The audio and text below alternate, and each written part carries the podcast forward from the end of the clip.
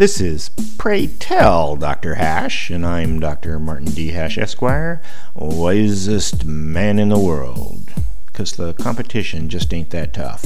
And these are things I wish someone had told me. Today's topic Are there really Nazis? The word Nazi has entered the realm of oral allusions as a way to control a narrative. I've never met a Nazi of any kind. When Antifa doxed a couple supposedly neo Nazis near where I live, I emailed them to see if they would join my political forum and tell me what it was they're thinking. But they never responded after multiple attempts, so I don't know how real that was. They were probably imaginary Nazis.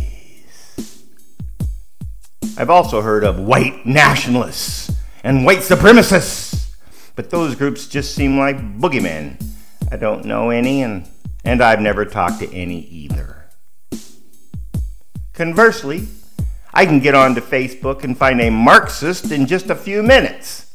Those people are real, and they are very dangerous. Many dress up as Antifa. In fact, I think they are Antifa, and they do commit violence.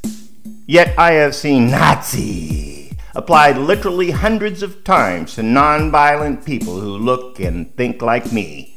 Therefore, I must be a Nazi too.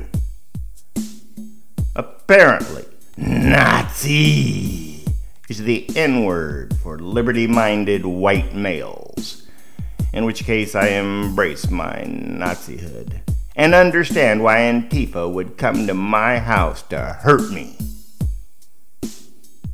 And if there ever are any real Nazis, you're welcome to come over to my house too, so that I can see you actually exist and to explain your ideology to me. Caution if you're not firm in your understanding of what you're for, I've been known to convince people to my way of thinking. You probably won't walk away a Nazi.